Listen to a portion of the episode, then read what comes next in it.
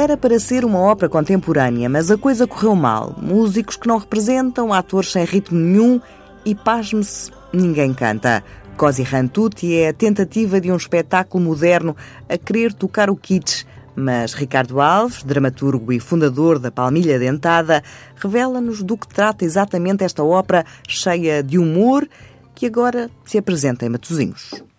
é uma peça de comentário sobre como um bom projeto falha. É um bocadinho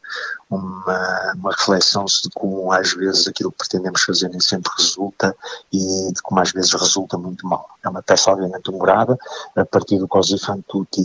tutte de, de Mozart, a que nós chamamos Così fan tutti porque aquilo é tão mau que toda a gente fugiria, e é um bocadinho uma brincadeira, uma reflexão sobre os processos criativos e o encontro de diversos tipos de criadores quando